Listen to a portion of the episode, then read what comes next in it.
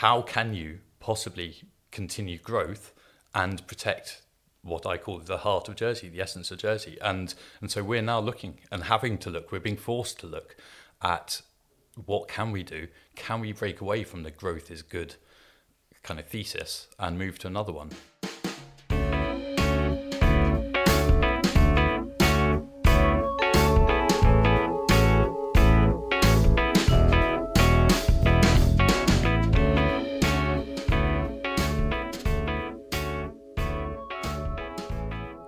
Bailiwick podcast with me, Fiona Potney. Population, population, population, figuring out whether the number of people in Jersey ought to be going up or down, and resolving the pressures that both of those options bring, is a conundrum that successive governments have failed to resolve. COVID swept the discussion off the agenda, but Brexit and the housing crisis have pushed population policy firmly back into focus. Contrary to what some might think, population policy isn't just a list of levers for controlling immigration, like work permits and housing permissions. Instead, it sets out a vision for what living in Jersey will be like in future, and aims to overcome impending challenges like who is going to look after our growing group of elderly islanders, and how will we stop the brain drain of skilled local youngsters. Some politicians are of the firm view that growing the population is a price we have to pay for growing the economy. We need a regular supply of talented workers to keep the island thriving, they say. Others say that there are simply too many people in Jersey, and that if we don't want the island's critical infrastructure like hospitals, schools, and reservoirs to start buckling, we need a strategy to start slashing numbers. But Deputy Kirsten Morel suggests this binary thinking is out of date and that Jersey needs a Goldilocks approach. He wants the island to aim for net zero migration, the same number of people leaving as entering each year, and suggests that to achieve this, maybe we ought to start measuring our island's success in well-being rather than monetary terms. I spoke to him about why he thought his vision was just right and started by asking him why he believes it has taken Jersey so long to come up with a population policy. If you look beyond this government at all governments kind of through the last 20 or 30 years. It's because, I believe, it's because it's a really scary, very complex question that there, that government has been unwilling to get to grips with because the big downside, if they get it wrong, in government's mind, I believe, is economic downturn, is pressuring the economy to the extent that it, you know, it um, starts failing in some way or other. And so I think that's basically why no government has really actually got to grips with it yet. I, I think the downside is too large from their perspective or government's perspective, and the actual matter itself is exceedingly com- complex. And so you used the word scary there. There are a lot of questions that get thrown up when we talk about population policy. You've talked about the economic side. What other elements might cause that fear or anxiety when considering how a population policy might be put together? Well, po- population is all sorts of things. It's um, kind of with, without population, you don't have society, and so you need a certain kind of uh, critical mass of population in order to attract various. Um, not just activities, partly economic activities, but also social activities. For instance, we would have fewer flights um, to Jersey if we didn't have probably around 100,000 people. You start if we if Jersey was to go back below that to kind of 80 90,000 people, then you probably would see EasyJet pulling away and saying, you know what, it's not really in our interest anymore, and the same with British Airways. And so you start to lose connectivity like that. Obviously, social um, social matters, so whether it's kind of events and concerts, again, you need a kind of critical mass of population to get lots of concerts happening or lots of social events happening. And so, th- from a population perspective, the idea that you reduce population in most politicians' minds, I suspect, and by that I mean politicians everywhere, and certainly in economists' minds, is that a reducing population would lead to um, a less interesting place to live, let's say. Um, and obviously, from an economic perspective, they would argue that it means a less financially capable place of living. So, does that mean growth is good then? That's the big um, conundrum because growth has been good in politicians' minds and economists' minds for, for decades, if not centuries, that, that's been the simple equation. Growth means better standard of living. And where we are now, and certainly Jersey, I believe is honestly at the forefront of this in many ways at a global level, is, is having to look um, at our incredibly constrained land mass and say, hold on a sec, we've, we've already got, let's say, 110,000 people living here. That works out at over 2,000 people per square mile. That's a really high population density for, for anywhere. And how many more people can we cram in here without destroying the essence of Jersey? And certainly in my mind, and I believe in many islanders' minds, the real essence of Jersey as a geography is the countryside, the beaches, the that sense of being able to be remote, whilst actually you're not far from from anywhere. Um, town is just a few minutes away wherever you are, and so how can you possibly continue growth and protect what I call the heart of Jersey, the essence of Jersey. And and so we're now looking and having to look, we're being forced to look at what can we do? Can we break away from the growth is good kind of thesis and move to another one? And I'm a believer that we can, but in order to move to another way of thinking about our our kind of economy and society, we actually need to start doing some work now. We can't just keep talking about it. Um, and the alternative to growth is good is focusing perhaps more on prosperity um, rather than growth and saying actually it's about the happiness, it's about access to a certain level of services, but not always your gold plated world leading services. We keep saying in Jersey, and I question even when we say we need world leading X and world leading Y, I'm kind of but then we have to pay for world leading X and world leading Y, and then you get caught up in that growth is a good idea again. We are an island, and I sometimes we're a really, really small island, and I sometimes think people forget that one of the things that you've put forward to reimagine how we look at population is the idea of having net zero growth. What what would be the building blocks of achieving that? Well, that's it. Um, for me, net zero population growth, which means a, a, stable population. So if you were to have it today, it'd be let's say 110,000, and it wouldn't grow. It wouldn't diminish either. Um, it'd be keeping it level. So net zero population growth, in my mind, is an aspiration that at some point I believe Jersey will want to move into that um, situation. Whether it's now at 110,000, whether it's, let's say, in 30 or 40 years' time at 150,000, whether it's in a century's time at 200,000 people. I don't know when we'll set that, but I think at some point we're going to have to just say, you know what, we really can't have any more population growth.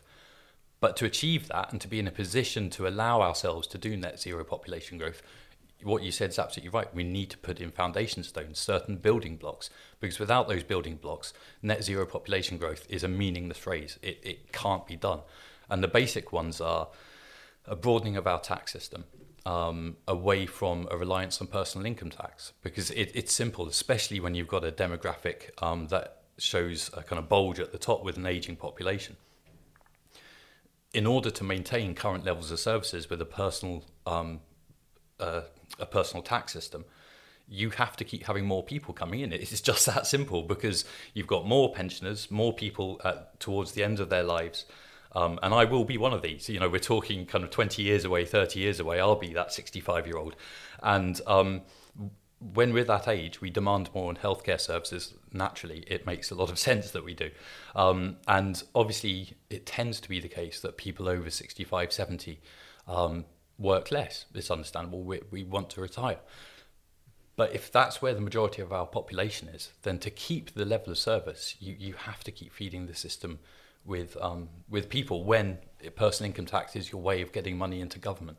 And so, from that perspective, we have to broaden our tax base away from um, personal income tax if we want to ever think about net zero population growth and also um, the pension system and social security system, which relies on today's workers paying today's pensioners.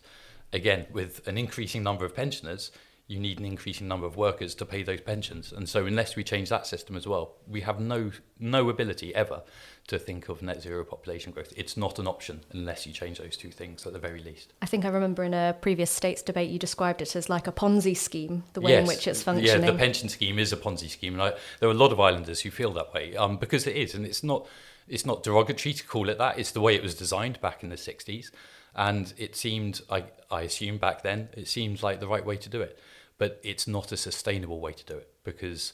Um, because again, it requires additional people to come to Jersey in order to maintain the system. A lot of uh, what you've been talking about is uh, you've talked about prosperity, for example, and making the island a vibrant place. And that's one of the key ways in which we can make our island an attractive place to remain for a lot of young people that uh, go away. Can you tell me a bit more about how we can achieve that vibrancy? Well, one of the ways is, um, I believe, is from a skills perspective, and also, do, you know what? I think it's really simple. It's confidence. It's young islanders, in my view, need to be um, persuaded that they can have the confidence to do things and achieve things. I mean, one, one of the things that makes any society vibrant is, in my view, young people. Um, they have new ideas, you know, they, they want to create new projects, do new things. And so if we can instill a sense in our uh, school children, university students, and, and people in their 20s and 30s that Jersey is a place for opportunity for them where they can really try new things and do new things, but in a way which doesn't require lots of people to come in, then, then I think we'll go a long way. And in the digital age and an age where technology is increasingly doing um, all sorts of work, you know, it can be from perspective of running a hotel um, you now can have robot cleaners. So um, immediately, you you know the floors perhaps no longer need to be swept by a person; they, that can be done by a robot. So you don't need quite as many people on the cleaning staff in a hotel. Um, similarly, uh, in other professions, a lot of our work in administration, fund administration, things like this, that can be automated. So um, I'm not asking for the mass redundancy of lots of people. What I'm saying is, is that we can set up businesses that use technology um, to their best effect to ensure that those businesses don't need a constant churn of people coming in. Um, and, and that way you can have a really vibrant, um, economically uh, um, successful place but without requiring population growth all the time. At the end of the day, prosperity is about happiness and about feeling that we're doing well. It's not about beating the person next door, which is what growth seems to be about. Let's just pause a second on the uh, topic of young people. Uh, one of the key barriers we often hear about is the cost of housing, and that being a major factor in many of them uh, going away. Now, to bring those house prices down, that presumably means that some older people will lose out. Their argument might be I've had this house for a very long time. It's my right to have a have a property that has appreciated in value, and I want to have that value for both myself and my family. I mean, how how do we strike that balance? How on earth can we do one thing, helping, say, for example, a younger generation, without the other being affected badly, and vice versa? It's incredibly difficult. You're absolutely right, and there is a generational issue. And um, I found it very interesting that when COVID hit, um, speaking to my daughter's age group, um, which is kind of mid-teens, um, they some of the th- some of the ways they described COVID suggested that they had a certain resentment towards the older element of the older generation in our society, um, and that's incredibly sad. But it's because they are growing up in a world, or in an island, I should say, where they don't believe they can afford homes, where they don't believe that their job prospects are going to be as good as their parents' or their grandparents' job prospects. And that's a, an incredibly sad situation to be in. I mean, it's a kind of fairly old adage that the one generation expects, you know, to leave a situation where the next generation will do better. And for the first time in a long time, we're looking at a situation where one generation is leaving a situation where the young generation will do worse as a result. And and so I can understand why there's some resentment there. It's um, not it's, it's it's not what anybody wants, and we need to work around that. And to do that, I believe that we need um, the older generations, and that includes me, um, to really look at what we're doing and saying, hold on a sec. Should we really be taking all of this? Should we is it right that I live in a very big house until I'm kind of 80 or 90, or should I be looking to downsize? Should I be doing something which, whilst it may put me out a little bit, uh, is the better thing for society? It's a really difficult um, question. It's, I believe government can't ever mandate something like that. It has to incentivize. There can be tax breaks, stamp duty breaks, things like this to, to make it financially a better choice. But you know, if somebody at the end of the day wants to live in the house that they've lived in for 50 years and in the community they've lived in for 50 years, I think that's absolutely their right to do that. And um, we just have to ask them to, to think about um, perhaps taking, making different choices. But again, um, I'm middle aged. I can't stand moving house. It's the chore I dislike the most. Of all the chores in life that I've come across, I really dislike moving house. To do that in my 70s or 80s is not something I, I, I envisage wanting to do either. So if I don't want to do it in my 40s, I'm really not want, going to want to do it in my 70s or 80s. But all we can do is try to incentivize the idea of downsizing in order to free up housing stock for, for the younger population. I mean, there's also another issue about home ownership, and I think this is interesting. My grandfather was a deputy um, for St Saviour's back in the 80s and 90s. And one of the things he always used to say was Jersey will be at a point where only the wealthy can own homes and everyone else will have to rent. And it's and he said that not because that's what he wanted, but because that's what he saw the trends in society being. And certainly here we are, kind of 30 or 40 years later, and that's exactly the position we're in. Um, you know, when it's £750,000 or thereabouts for an average three bedroom family home, uh, and wages are far, you know, they're a long way below that, your annual wage. If you're earning £70,000, that's a very good annual wage, but that's only 10% of, of the amount. Most people are earning less than that. The average wage in Jersey is in the £40,000 area. Um, so we are absolutely in a situation where home ownership is not an aspiration for young people. That's incredibly difficult for them to accept and means that they then look afield, you know, further afield. I mean, I was I saw a property in the UK uh, just a few days ago in a magazine that I subscribed to, and it was it was in Scotland. It was a farm, but it's 50 acres um, with farm buildings for 350,000 pounds. Wow. And okay, it, it was north, you know, it was far north, but at the at the end of the day, you know, to buy 50 acres in Jersey, it's going to be more like um, 35 million rather than 350,000 pounds. So, you know, for 350,000 pounds, you can get a flat. That's that's about it.